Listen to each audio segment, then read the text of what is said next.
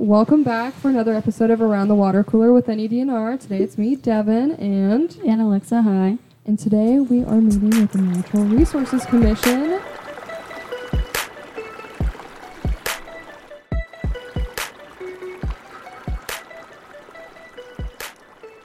And we have four special guests. So I'll ask you guys to say your name, your title, and then just a little bit about what you do for each of your bodies. Uh, My name is Don Batie. I'm from Lexington. I farm there at Lexington, and I'm currently chairman of the Natural Resource Commission.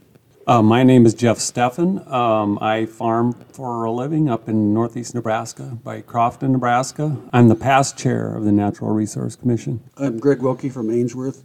I uh, farm up there and also raise livestock, and I'm currently the vice president of the commission. And I'm Scott Smathers from Lincoln, Nebraska.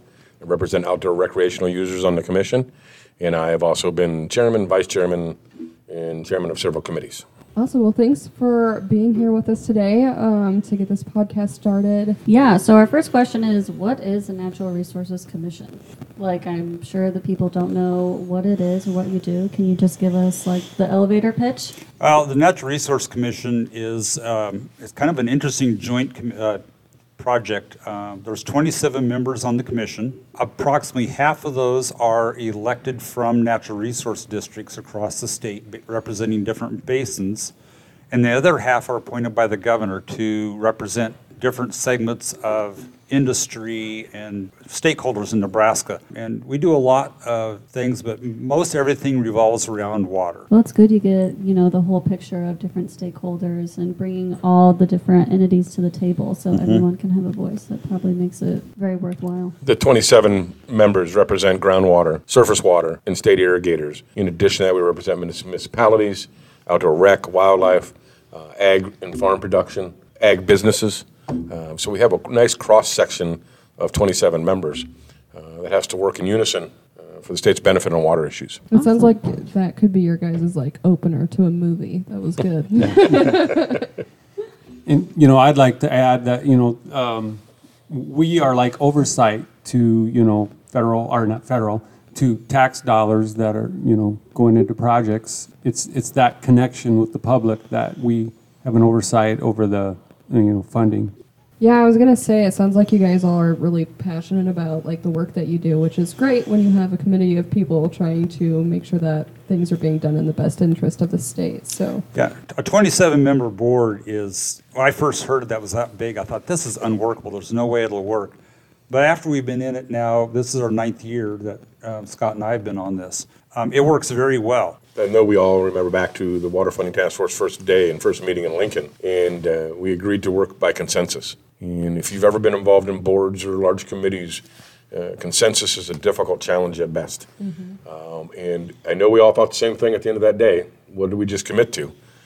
But oddly enough, it was a grounding stone that put us all in the right frame of mind that we did work on consensus, and we still do to this day. Again, as, as Don said, I couldn't tell you who represents one anymore on the commission. I simply know they represent. So you all oversee various funds and responsibilities. Can you talk a little bit about those? Well, the, the big fund um, that we deal with right now is the Water Sustainability Fund. That probably consumes easily 75% of our time. This is a fund that's, uh, was initiated nine years ago, and uh, roughly $11 million is appropriated every year by the unicameral for this fund. And then one of the tasks of our commission is to award these um, as cost share grants to different entities in the state, uh, whether they're natural resource districts or municipalities or counties or rural water districts. So that, that's probably the largest one. Uh, basically, you know, we have, of the 27 members, we do pick a committee of, uh, is it, nine? Yeah, you know, of nine members, and they are tasked with the work of uh, ranking projects that come to us. We, we also oversee, not we, and I say that term, the staff, the DNR, Department of Natural Resources. In total, there's seven different funding categories revolving soil and water. In reality, the DNR staff manages day-to-day operations on all of those, but they really have complete control and function of the six, from the water well decommissioning fund, the soil and, uh, got another name just went on my head, but. Soil water conservation. Yes, Fund. so- yep, and they generally provide us the details, the distribution levels, and the money available. we really don't get into a decisive factor of how those are done or what they're done because the staff does such a fabulous job. The Water Sustainability Fund is a grant process, again, that they submit applications. The scoring committee that they were speaking of uh, spends about a 40 hours, maybe 50 hours, most of them, individually scoring according to the state statute that was established in the bill. Um, and it, it's from zero to six, depending upon which category. Then as a collective group, they get together and review those, those numbers. And they rank them one to whatever the number is. For example, this year, I know we have 17 applications that went to the Department of Natural Resources, and we're waiting for them to qualify those out before a scoring committee receives those sometime in June. Um, Then they bring that back to the full commission with a recommendation of funding list. And we have to stay within the confines of our funding mechanisms of the $11 million uh, a year. And so you have to be cautious of taxpayers' dollars. You have to be cautious of making sure the project stands up to the statutes, the goals of quality and quantity for water. The other funds we are aware of, but we really don't have much involvement on a day-to-day basis with them. You know, one example, the Soil and Water Conservation Fund, basically it is funded from general funds and it involves soil and water conservation projects that go on in the NRDs.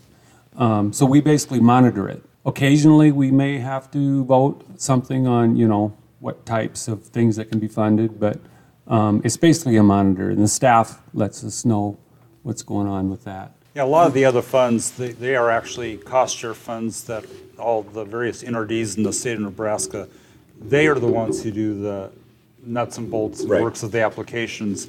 The funds just flow through and, and statutorily, we have been reported to on those funds as a, as a high level, but the Water Sustainability Fund is the one that we actually uh, do control directly. And I would add to the Water Sta- Sustainability Fund, uh, there is a scoring committee, but the rules for the scoring committee are really pretty uh, black and white, that it really avoids prejudice, and they really have to answer the questions based off the facts, and so it's really, a really a fair process. Yeah, I was just going to ask if any of the other funds were based on scoring or if they were based on monitoring, but it seems like it's Water Sustainability Fund is probably the biggest, so the most important to score because you're getting all these projects, all the money.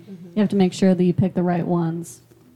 And then we have, after the fact that the grant's awarded, is, is the monitoring aspect. The staff handles those day-to-day operations and distributions for receipts. But we stand as an overguard, if you will, that if, if we granted a project two million or five million dollars, we monitor the process going forward as to what progress is being moved forward. We talked about it today in our meeting that there are outside forces from federal to state level, endangered species, U.S. Fish and Wildlife Services, a lot of different factors that can either speed along or slow down a particular project. Our job is to monitor what is going on on, on a quarterly basis, put a spark in if we need to put a spark in, or help where we can help. Because again, we are talking about taxpayers' dollars. Mm-hmm. And we need to make sure they're being spent as they were asked for and we agreed to. I was going to say that the Water Sustainability Fund, the projects are all over the state, and a lot of these funds are also distributed all over the state. So, if somebody was curious if one of these projects was close to them or they wanted to find more information about, you know, the commission, the projects, where would they go? Who would they need to talk to? The, the Natural Resource Commission has a website. On the commission website, there is a list of all the funds with explanations. And on the Water Sustainability tab, there's an ex, a longer list, and it does give a list of all the projects that have been funded. Um, the other thing, there is a really cool link to a story map on that page. But that story map goes into a lot more explanation of some of the projects and how those projects are benefiting the general population. Well, I think that was all the questions that we had. Do you guys have any other final thoughts? Thank you for the opportunity. Um, we hope that uh, uh, some people gain a little more passion or insight and uh, join the join the team. Heck yeah. Yeah, well, thanks for talking to us. We appreciate it. Yeah, thanks, guys. Well, bye.